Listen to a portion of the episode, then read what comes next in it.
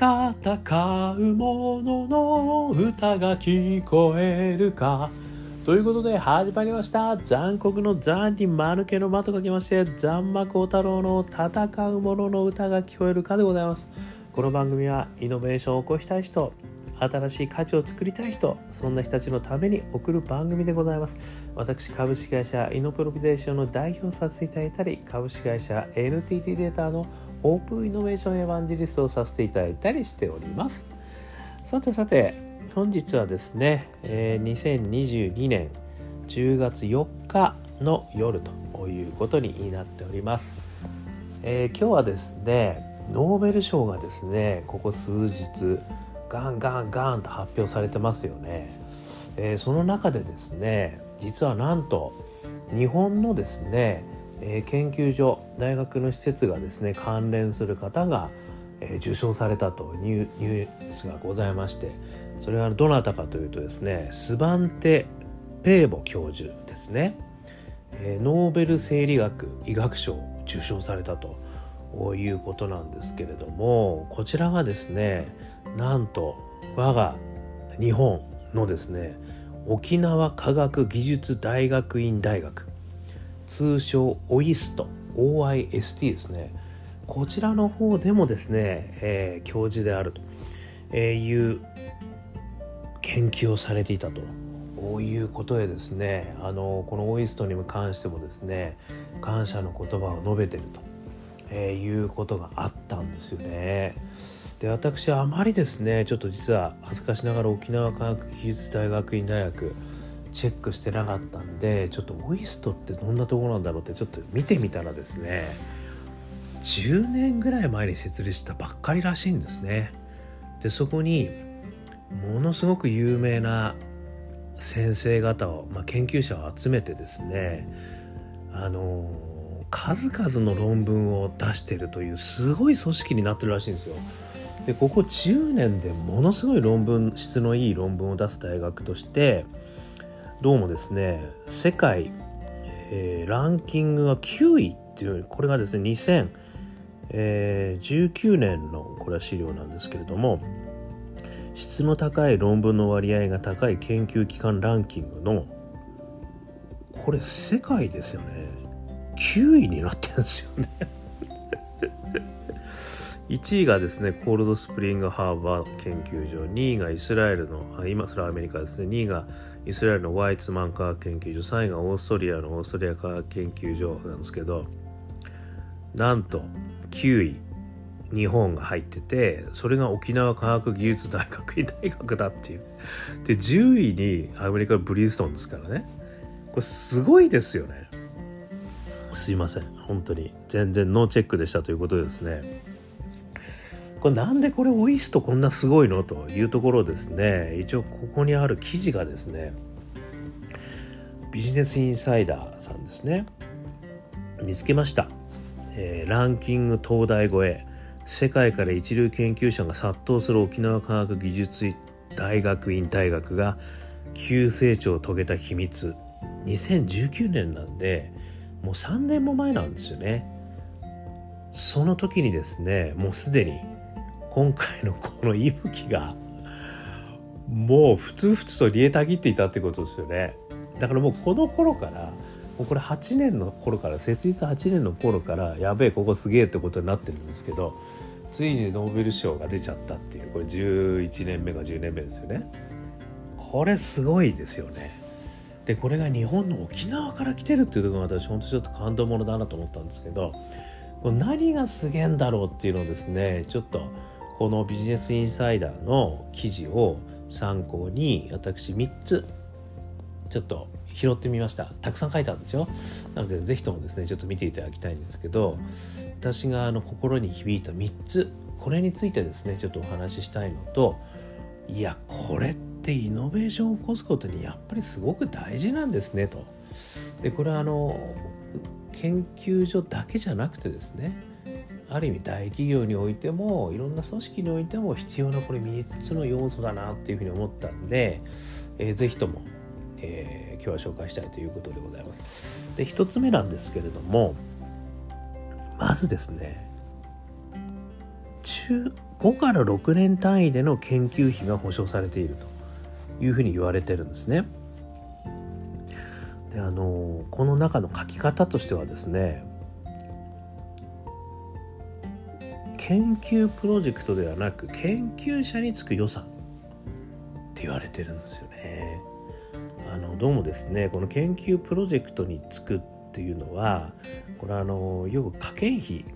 っていうふうに言うらしいんですけれども科学研究費用っていうことですかねあの研究プロジェクトであのこういうのやるからこういう成果出すからとかっつってそういうのでこう申請して取るっていうのは、まあ、一般的らしいんですけれどもそれはやっぱり23年で成果出さなきゃいけないらしいんですよね。これなんかどっかで聞いたことありますよね？23年で。それで何？売り上げ上がったの的なねなんかそういうと似てますよね企業でも。もうこれ全く同じじゃんと思ったんですよ。ところがですねこのオイストではこれね極端に書いてるんですけどいくら必要なの？っていうらしいですよ。自分の力を一番発揮するにはいくら必要ですかって聞かれたことだって言ってるんですよ。つまりその科研費というプロジェクトにお金がつくんじゃなくて君 You You いくら必要なのって。いうジャニーさんみたいな感じになってるわけですよ。だからあえうあ100億みたいな。これ素敵ですよね。いやこれねちょっとびっくりしました。まあちょっとね今の大げさなんですけどでも56年の少なくとも研究をあのまずはこう賄えるだけのお金をねボーンと出してくれるってことなんですよね。でそれにこうぐちゃぐちゃねあ、まあ、ちょっとやるんですけどあの出してくれると。でもう一つはやっぱりそれのチェック機能っていうのも実はすごい働いていての世界中の方からその研究に対する成果の評価もしてもらうらしいんですよね。これも世界中の人からしてもらうっていうのは表現されてるんで、まあ、このある意味この評価の客観性それと中長期でちょっと長期スパンであの腰据えてやってみろ。っていうこの姿勢がまず一つある。これが一つ目ですよね。それから二つ目違う分野の研究室が同じフロアにあるって言ってるんですよ。これ何かっていうと学部というものを設けてないらしいんですよね。でこれ学部っていうのを設けるとすごくこう分かりやすいですよね。外から見てすごく分かりやすいしでそういう関係者をこうたくさん集めることができるんですけどどうもねここの大学院は一つのフロアにいろんなその研究者が集まってるらしいんですよ。研究室が。だからあのこの中にも書いてあるんですけど生物の研究室の隣に数学の研究室がある。ということですね異分野をまたいだ情報交換が起きやすい仕掛け作りがされてるっていうことなんですよね。なのでこれってまさにあの業裁をみたいな話ですよね。もしくはこれあのシュンペーター曰く既存のアイデアと既存のアイデアが掛け合わさることによって新結合が生まれる新しいアイデアが生まれる。まあそういったことですよね。だからいろんな要素の人たちが混ぜ合わさる仕掛け作りがある。これが2つ目なんですよね。そして3つ目。研究支援ディビジョンと呼ばれる研究をサポートする組織の存在があるって言ってるんですよ。研究支援ディビジョン。これ何かっていうとあの事務作業とかね。そういうのをどうもやってくれるところがある。それプラスですよ。こっからがすごく特殊なんですけどやっぱりこう最新機器を使った研究ってこう必要になるんですよね。でそれを習熟してからそのまた研究やるとかっていうことをやってるとある意味ねもう論文というかこう統一したこういったことやりたいんだけどこれをやるためのこの機器の使い方マニュアルから見なきゃ分かんないみたいなそういうことってありそうですよだってやったことないから分かんないけどあるんだと思うんですよね。でそこに専門の技術者がいるらしいんですよ。これいけてますよね。あの前私えビッグデータ分析の話をする時によくその料理人と料理器具この両方必要ですよねって話昔ちょっとよくしてたことあったんですけど料理人、ね、これ研究者ですよね。で料理器具が必要なんですよ。でそれは煮たり焼いたりね、まあ、最近で言えばあのスモークできるこう機械とかね。あのあとはこうクッキングマシーンとかあるじゃないですかああいうの今はねワンタッチで簡単になってますけどああいうのの高度なものはやっぱりこう大変なんですよ習熟するのが。ねやっぱりこう今だとコンピューターとか、ね、AI の機械とか、まあ、いろんななんちゃら技術のあのなんだろうな光が出て分かんないけどなんかそういうこう高度な機器がねこれ書いてるのはね次世代シーケンサーとかねクライオ電子顕微鏡スーパーコンピューターって書いてるんですけどこれ使いこなすの大変じゃないですか。でそれをまたどっかに委託してやるとかっていうとまたお金もかかっちゃうみたいなことになると思うんですけどその専門の技術員を雇用してるっていうんですよめちゃくちゃイケてますよねこれねだからそういう意味ではその研究を支援するためのある意味サポートが充実してるってことだと思うんですよねこれが3つ目でちょっとねこれまとめるとですね抽象化してちょっと言うとあのいやこの3つはね私本当にこの研大学院大学だけにあの必要な仕掛けじゃないと思うんですよね。1つ目中長期の成果ですよね。成果は中長期で見るってことですよね。さっき言った通りどうしても短期でやっぱり見ちゃうから企業の成果はねイノベーションがなかなか生まれない。もしくは我慢しきれないうちに打ち切りになってしまう。もしくは小さい成果のものだけやっちゃう、ね、これにどうしても悩まされてますよね。それをもう中長期でやるんだということでその評価の仕掛け自体も中長期で見る仕掛けになってるんですね。そして世界的な評価を見るという評価の仕掛けになってる。これが1つ目。それから2つ目。異文化の化学反応を起こす仕掛け作りですね。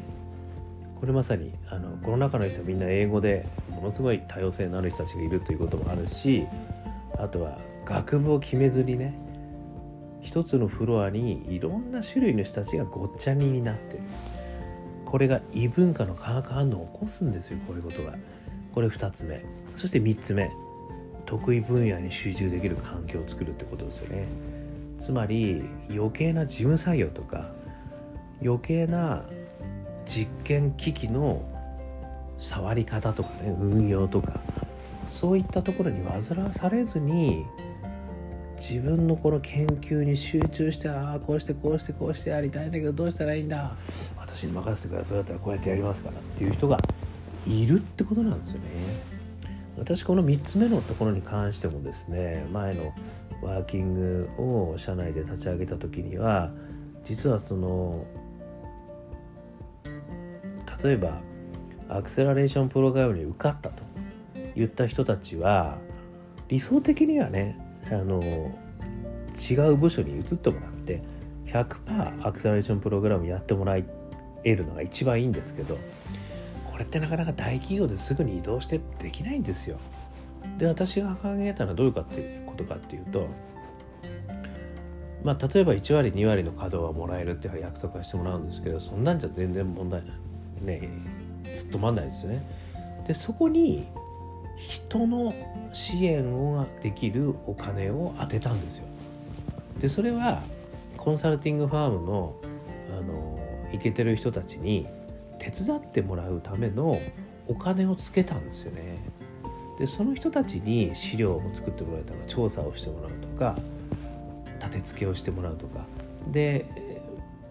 アイデアを出してるメンバーたちはある意味こう頭として頭脳として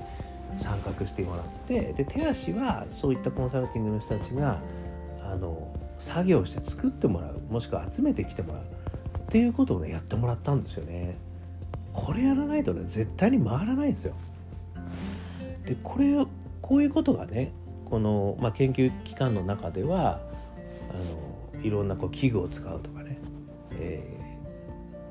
事務作業するとそういうところにこうつけてるっていうことがねやっぱりねこれは集中できるんですよねそしてある意味ねこの短い間に成果を出すこともできるからまあ、中長期のね成果を求める時にもキュッとこう密な時間を使うことができる。これはね一つあると思いますね。なので今回このノーベル賞のねピーボさん。違うわ。ペーボペーボさん。ペーボ教授。ペーボ教授のあの支援もしていたというこのオイスト。沖縄科学技術大学院大学。こちらの仕掛けとしてですこの3つ中長期の成果を狙う。異分野の科学反応を起こす起こせる環境にする。そして得意分野に集中できる環境にする。この3つはまさにこのノーベル賞が出てくる素地をやっぱり作っていたんだと思うんですよね。だからこそ、まあ、この方もノーベル賞が出てきた。でインタビューでもねあのこのオイストのこの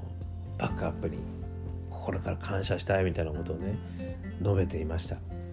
というところでですねこのまだ10年ぐらい経ってないですよこのオイストは沖縄で。ただねやっぱりこういった仕組み作りを意識的に作ることによってイノベーティブな環境はできるってことですよねそしてその環境を作ればイノベーターは成果を出せるってことですよね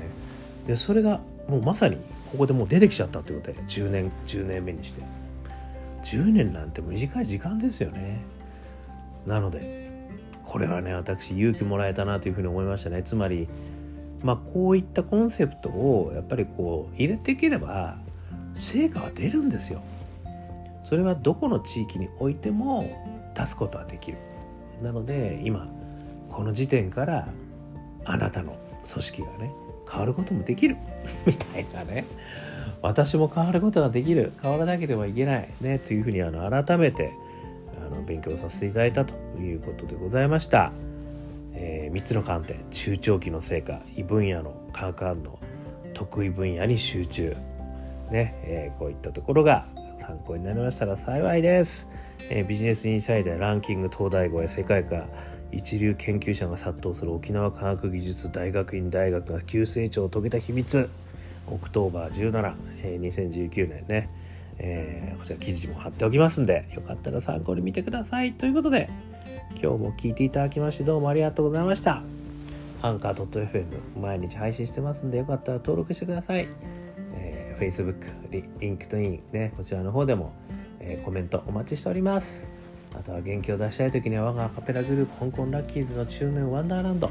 中年不思議国と検索していただくとストリーミングサイト出てきますよ。